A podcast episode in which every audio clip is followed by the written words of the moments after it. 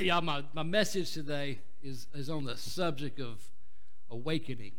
We'll talk about a little bit more about exactly what I mean by the word awakening in a moment.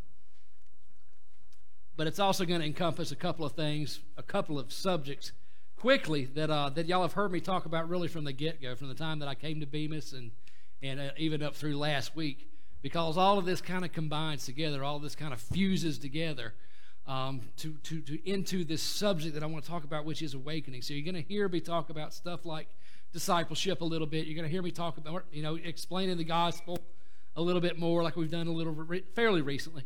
You're going to hear me talk about revival, and you're going to hear me talk about evangelism. So don't think that I'm repeating myself. There actually is a reason for all this. First and foremost, church, when it comes to awakening, I need to repeat something. I need to repeat to you guys a practice or a couple of practices that I don't ever want us to forget. And I've talked very specifically on this subject before, and that is the subject of repentance. I've talked to you guys about repentance on a number of occasions, and I realize that, but I don't feel like I can talk about it enough. And I'm not talking about people who are non-Christians repenting. I'm not talking about people who are non-believers repenting. I'm talking about us as followers of Jesus. How are we repenting? Or are we repenting? Or do we implore this practice of repentance into our lives? Because we're called to that, folks. There's not a single person in the sanctuary that's perfect, and I know that's stating the obvious. But are we practicing the beautiful art of confession and repentance? I've talked to you guys about confession before. Not just confession before God, which is absolutely wonderful, but even confession to one another when it gets really, really uncomfortable for us. That's when growth starts to happen, folks. We start growing when we're able to admit our faults. We start growing when we're able to admit our specific faults, not just to God, but to other people. For some reason, why? Why is it so much easier for us to confess our sins to Almighty God than it is for us to confess our sins to another human being? Shouldn't it be the opposite way around? Shouldn't it be easier for me to confess my sins to Judy over there than it is to bring my dirty stuff before the creator of the universe? That's just weird, isn't it? But these are Christian practices, folks, and this is where awakening occurs in one way. We will never experience a revival. We will never experience real awakening in Bemis United Methodist Church, in any church in Valdosta, Lowndes County, Georgia, United States, across the globe, unless the church gets to the point where we have to admit that we fall short as well. That sin doesn't just belong to the outside world, that it belongs to the church as well. And what happens when we're able to do that? We get healthier. We get healthier as individuals. We get healthier as churches. We get healthier as communities. And we adopt a posture to receive revival. We adopt a posture to receive this awakening that I'm talking about this morning. The other thing that I want to talk to you, the other thing I do want to mention, secondly, beyond confession and repentance, is something I talked to you guys about early on, and I've talked to you about it on several occasions, and that is how the church, in particularly, I would say the church in America, in North America anyway, has succumbed to believe and has succumbed to subsequently engage and live out what I believe is basically a half of the gospel. It's what I call succumbing to a half gospel. It's a gospel that allows us to be forgiven of our sins without really calling us into any real heart change or transformation. It's a gospel that gets us our free ticket into heaven, but we don't have to be disciples. We're not called towards discipleship. That's the gospel that I'm talking about, and I've heard me preach on this on a number of occasions at this point. That is a half gospel. As wonderful as those things are, as wonderful as it is to receive the forgiveness of sins and to receive the gift of the afterlife, that is a small, small portion of it. And that, unfortunately, is the gospel that many people learn and that many people know, and they live out the rest of their lives. The problem is they're not growing. They're not growing. They're not growing individually. Their churches aren't growing. They're basically just the same people that they were prior to Jesus, prior to receiving Christ as Savior. They may not, commit a few of the big sins, so to speak, but they still pretty much just operate in the world the way that they operated before. Basically, we just look like everybody else when that happens. When we accept that the gospel is simply about believing and getting into heaven, we basically, again, short of a few major sins in most cases, we basically just go on living like the rest of the world. And what does Scripture say about that? What does the Bible? How many times have I taught about this, that the church should stand out, that the church should not look like the rest of the world, the church should not think like the rest of the world. We should stand out like a sore thumb in culture, in the world around us. Do we? Or do we basically just look like everybody else for the most part, with a little bit of Jesus attached to it? I'm going to argue, for the most part, that's how most of our churches look. That is the result of accepting half of the gospel. That is a result of accepting simply the ideas of forgiveness and my get out of hell free card, and not the call to the supernatural growing in Christ likeness that actually is the remainder of the gospel. We go through our lives half asleep, folks, and here's what I'm getting at. Most of us, most people, and this includes Christians, go through our lives half asleep, completely unaware of the supernatural, completely unaware of the Holy Spirit, completely unaware of this supernatural life that's available to us through our understanding and through our acceptance of the complete and full gospel of Jesus Christ. Y'all, I have believed, and I am not a prophet.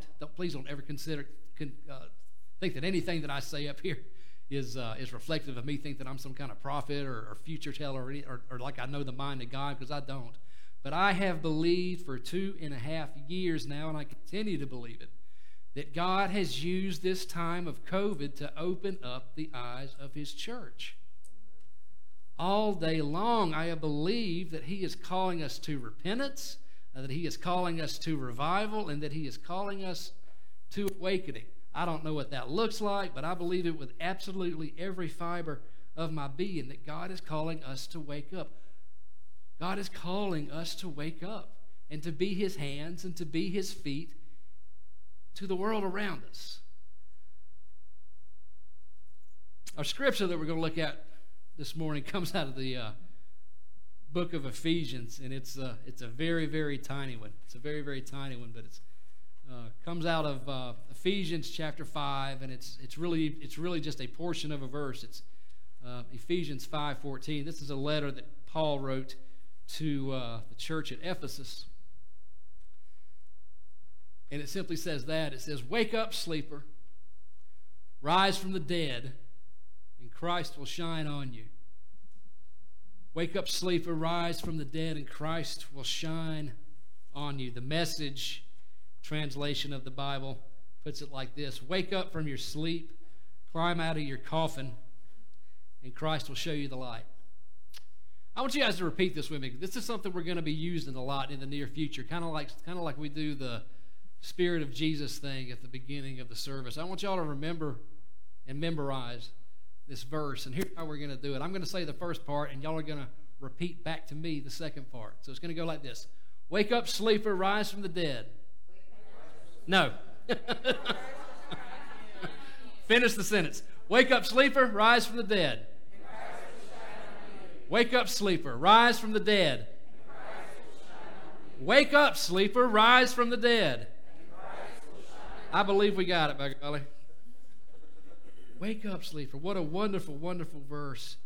Here's the thing, folks. When we're reading this verse in this book of Ephesians, this letter that Paul wrote to the church at Ephesus, something you need to realize is this is written to a church. A lot of times I have seen this verse utilized to try to evangelize non-Christians. Here's the problem with doing that. It wasn't written to non-Christians. It was written to the church. Paul was telling the church to wake up, to rise from the dead, that Christ will shine on you. Here's another thing about the church at Ephesus. By all accounts, this was a beautiful church. By all exterior signs, this was a church that was very religious. These were a very moral, a very ethical people on the outside. They were doing all the right things. They even had all the right behavior going on. Probably the best religious church that you're going to find Paul writing to in the New Testament. They had their stuff together on the outside. Inside, they were religious. They were spiritually dead. That's why Paul writes these words, "Wake up, sleepers. Rise from the dead, and Christ will shine on you." A.W. Tozer said this about the church at Ephesus. He said, get this, they were morally good people, but they were unenlightened. They were religious, but they were unanointed. Y'all ever know people in churches like that? They were religious, but they were unanointed. It's perfectly possible, folks, and this is what Tozer writes, it's perfectly possible for a good, faithful, loyal church member or a good, faithful, and loyal church as a whole to be spiritually asleep. We may have all the outward signs. We may be really well-behaved people, but still be spiritually dead inside, unanointed and unawakened, in a state that parallels natural sleep. Hence, the call that Paul gives to the church at Ephesus and the call that he gives us today, 2,000 years later. Are we awake? Are we awake, church? Have we accepted the fullness of the gospel? Are we abiding daily in Jesus Christ? If so, here's the challenge. Wake up, sleepers. Rise from the dead and Christ will shine on you. It's our invitation. It's beyond our invitation. It is the very purpose that we are here on earth as Christians, to show people the kingdom of God on earth. Some of y'all, Lorelai, do you have that slide about the daily text? Can you find that one real quick? Some of y'all may be familiar with a resource called Seedbed.com. It's one that I use very, very frequently. And they have a lot of resources out there, and one of them is this one right here. It's called the Daily Text, and it's a daily devotion that you can either read it online or you can subscribe to it. They'll send it to your email inbox, and it's really, really good stuff. Most of the time, it follows along. It goes by one book of the Bible after the next, but there'll be several verses. There'll be reflection on it, and several questions and reflective type things. It's a really, really. If I could recommend one daily devotional resource, that would be it. But they've also got other stuff. They've got books and CDs and tapes and all kind of things. But one of the resources that I ordered from them not too awful long ago was one that I really wanted to read because I was aware, I knew it was going to kind of cover the subject of awakening and revival, those types of things. What I didn't know at the time when I ordered this material was that the author was going to affirm all of my thoughts. He was going to affirm all of the messages that you guys have heard me preach. And he affirmed the same prophetic calling for God's church to awaken in its slumber. I think we're asleep. Maybe I'm wrong, but I think we're asleep, church. I think the church in the United States is asleep. It's amazing to me. It's amazing to me. We talked about this Wednesday, I believe it was. With as many freedoms as we have guaranteed under our Constitution, our secular governmental Constitution, the church in America is right there and has been for a very, very long time, just going downhill. Churches are emptying out. Churches are closing like crazy. You know where churches are not closing like crazy? Among countries and people who don't have those types of freedoms. Isn't that nuts? Africa, countries in Asia, China, my gosh. You talk about being oppressed. This is where Christianity is exploding like crazy. I would say part of that is because they're anointed. They're enlightened. They are awakened to the reality of the gospel. They don't have all these freedoms that we have. They don't have, all they have is God. Okay? They don't have all these luxuries that we have. All they have is their faith in God. And they're growing the church like nuts. Absolute crazy. What would happen if we had that kind of faith? What would happen if we had that kind of faith? Do we have that kind of faith? Or is what we are experiencing a direct result of lack of faith? On page 9 of the book that I'm talking about, the resource that I got, the author wrote this, and I hope that you guys have actually heard me say something similar before. But he writes this. He said, "This is the gospel of Christ. This is the gospel of Jesus Christ. Pardon from the penalty of sin, freedom from the power of sin, deliverance from the grip of death, and awakening to the supernatural empowerment of the Holy Spirit. Why? To live powerfully for the good of others and for the glory of God, Kevin Milne. Why do we have the gospel? Why do we have what is the second half of the gospel? What goes beyond me getting into heaven and getting forgiven? Being empowered, awakening to the supernatural empowerment of the Holy Spirit to live powerfully. To live powerfully for what? For the good of others and for the glory of God. That's the second half of the gospel that I'm talking to you guys about. That's the second half of the gospel. It ain't just about me. It ain't just about my get out of hell free card. It ain't just about my forgiveness. It is about being emboldened and empowered by the supernatural reality of the Holy Spirit for the glory of God and for the love and for the good of other people. There's your second half of the gospel. What does Jesus expect of us? The author says, Jesus, only ask. This is all we got to do. Jesus asks only that we acknowledge our broken selves as failed sinners. Check. Trust Him as our Savior and follow Him as our Lord. Following Jesus doesn't mean an easy life, he writes. It does lead, however, to a life of purpose and a life of power, joy in the face of suffering, and profound, even world-changing love for God and for people. That is the gospel, folks, in just a few short sentences. All day long, anything I've ever preached to you guys about what the gospel is, what the good news of Jesus is summed up right there in those 3 or 4 sentences, however much it is. It includes, of course, that assurance for the afterlife, but it's far more than an eternal fire insurance policy. It's not about health and wealth, which many people try to sell you out there. It's not a self-help program, which many people try to sell you out there. And it is not a simple set of ethics and morals that are void of any kind of supernatural power, although ethics and morals are important. The gospel is nothing less than the manifestation of the kingdom of God on earth. How many times have I talked to you guys about that? It is nothing less than the reality of the kingdom of God coming, being on earth. Through what? Through His church, through me and through you across the globe. What does it mean to be awakened? What does it mean to be awakened? I'm going to let the author of that resource I told you about answer that question. He says, awakening is the transformational process, and it is the outcome. It is the outcome of following Jesus. It is a personal, communal, and a societal movement from darkness to light, from death to life, from chaos to order, from despair to joy, from anxiety to peace, and from brokenness to wholeness. My gosh, how beautiful is that? It starts with you and me. It starts with you and me, and it flows out. It moves out into our homes. It moves out into our churches. It moves out into our entire communities. My prayer, and I hope that most of you in this sanctuary have at bare minimum been awakened to that first half of the gospel that I talked to you guys about.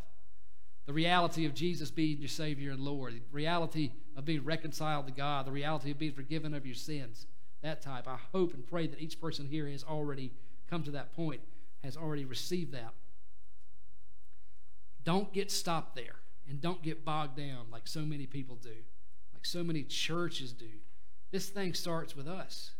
This whole awakening starts with us, and it comes when we are constantly moved towards that idea, that big church word that I've talked to you guys about so many times. It happens when we start moving towards that idea of sanctification. Sanctification, growing in Christ's likeness, allowing God, simply allowing. It's not by my own effort, folks. I don't get sanctified. I don't grow in Christ's likeness because of my effort. It's all about learning to submit and yield to God, who wants to give us this anyway. God wants this to happen. He wants us to grow into the image of Christ. It's just what that big word sanctification means. And that's where it starts. That's where the awakening starts happening. We begin experiencing. Has anybody ever experienced this supernatural transformation? Because there's no other word for it, in my opinion. When we're growing in Christ, truly, when our hearts, we can talk about outward behavior all day long, but when our hearts and our minds start being transformed, Folks, that is a supernatural occurrence all day long. I hope and I pray that many of you guys have experienced that. I hope and I pray, no matter how old you are, that you are continuing to experience that. Don't you, if so, don't you want somebody else to have that? Don't you want somebody else out there to experience this beautiful growth, this beautiful transformation that you've experienced as well? Because that's where it happens. That's where awakening happens, folks. When we experience this supernatural transformation, our churches, our individuals experience revival, which extends to our neighborhoods, to our communities, and even further in. Nowhere in the New Testament are you going to find Paul or Jesus or James or Timothy or Peter or any of these other guys calling us to a passive Christianity. Go out, get saved, pop into church every now and then, you're good. Nobody says that. Nobody. It is a supernatural call to be transformed into the image of Jesus Christ for the glory of God, and for what? I just said it. For the good of the world, for the good of humanity, for the good of the kingdom of God. Here's what faith looks like in the New Testament. The author of Hebrews writes this: "Therefore, since we are surrounded by such a great cloud of witnesses, let us throw off everything that hinders the sin that so easily entangles. Let us run with perseverance the race that's marked out for us, fixing our eyes on Jesus, the pioneer and the perfecter of faith. For the joy set before him, he endured the cross." Think about that sentence for a second. For the joy set before him, Christ went to the cross, scorning its shame. He sat down on the right hand of the throne of God. That doesn't sound like to me like a dry, empty, passive religion to me. Colossians 3, verses 1 through 3.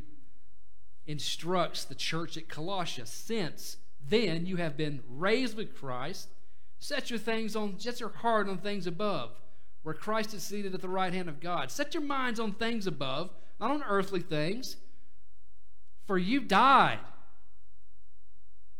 What a powerful little statement right there. For you died, and your life is now hidden with Christ in God. That does not sound like a simple belief system to me. That does not sound like a simple, I'm saved and I'm forgiven, I'm going to pop into church every now and then type sentence to me. That sounds like somebody who's excited about the kingdom of God and wants to share it with other people. Colossians 2, 6 and 7. "So then, just as you have received Christ Jesus as Lord, continue to live out your lives in him, rooted, built up in him, strengthened in the faith as you were taught, and overflowing with thankfulness." Church, those do not sound like passive, supernaturally void religions to me. Those sounds like statements of power. Those sounds like supernatural calls for us to embrace this beautiful kingdom, this beautiful way of being that God offers. This sounds like revival to me. This sounds like awakening to me. Why do we settle for less? Why do we want to settle for anything less than the supernatural power, the supernatural love that's offered to us simply through following Jesus? That's all we got to do. Simply following Christ, abiding in Christ, allowing God to do what he wants to do in us. Quit getting in God's way. This is where we experience it. Revival, awakening. It starts and it extends into everywhere, folks. It starts with you, me, and what I say. It goes into our families, to our churches, to our neighborhoods. I think this is an opportunity for us. And again, I'll go back to what I said about 2.5 years ago when the whole pandemic started. Kevin, y'all can come up if you want to, brother. I think Bemis United Methodist Church, I think the church, period, in the U.S., the church globally has an awesome opportunity still as we enter into what we're calling the post-COVID period. We have an opportunity to God's call to awakening here, to a real awakening, to a real revival. Are we going to accept that call? Or are we going to continue to do church the way we have done church for 10, 20, 30, 40 years? arriving here on Sunday morning, not really expecting any kind of real change, not really expecting anything to happen, just kind of holding down a church pew? Or are we going to accept this call to a true revival? Are we going to wake up sleepers? Are we going to rise from the dead and let Christ shine on us? That's what we're called to, and that's the awakening that we're talking about. That's the opportunity that we have. This opportunity to be reinvigorated, if you've ever been invigorated at all, to be reinvigorated for the gospel, to be reinvigorated for people, for evangelism, for outreach, for growth in Christ's likeness, to build communities, to create and build a culture within our church. Now I am talking specifically about Bemis United Methodist. The time is rife to build a culture inside of our church that is grounded in authentic worship and discipleship to Jesus Christ and service to God and to one another. There has probably never been a time in the history, not in my life history anyway, where the situation has been more rife for church cultures to change, for church cultures to stop being stagnant. I'm going to tell you something, folks. People are hungry for realness. People are hungry for authenticity. You know what I experienced out there yesterday? People are hungry for the same thing everybody in here is hungry for. They're hungry for love. There's one thing every human being's got in common. Every human being that's ever existed from time to now and ever will exist wants to be loved. We've got the greatest lover that has ever existed in Jesus Christ. We got that to offer. We've got ourselves to offer. This is the time, I believe. And I may be wrong, and God may tell me I'm wrong one day. But the time is ripe for this. What kind of church culture do we want? And every church has one, Bemis. What kind of church culture do we want? Do we want a church that's alive? Do we want a church that is awakened? Do we want a church that's maybe even, God forbid, willing to change a little bit and try some new things to reach people outside the church? Are we willing to do that? And do we want to do that? Gosh, I hope your answer is yes. I hope your answer is yes, because now is the time. The time for sitting, and that's not, that's not why I got into ministry. And I told you guys that several weeks ago. I didn't get into ministry to hold down a church pew and to prop up institutions, because I believe the kingdom of God is real. I believe the Holy Spirit is real. I believe the supernatural is real. I believe we have a great, great, and beautiful calling. Are we going to respond to it, church?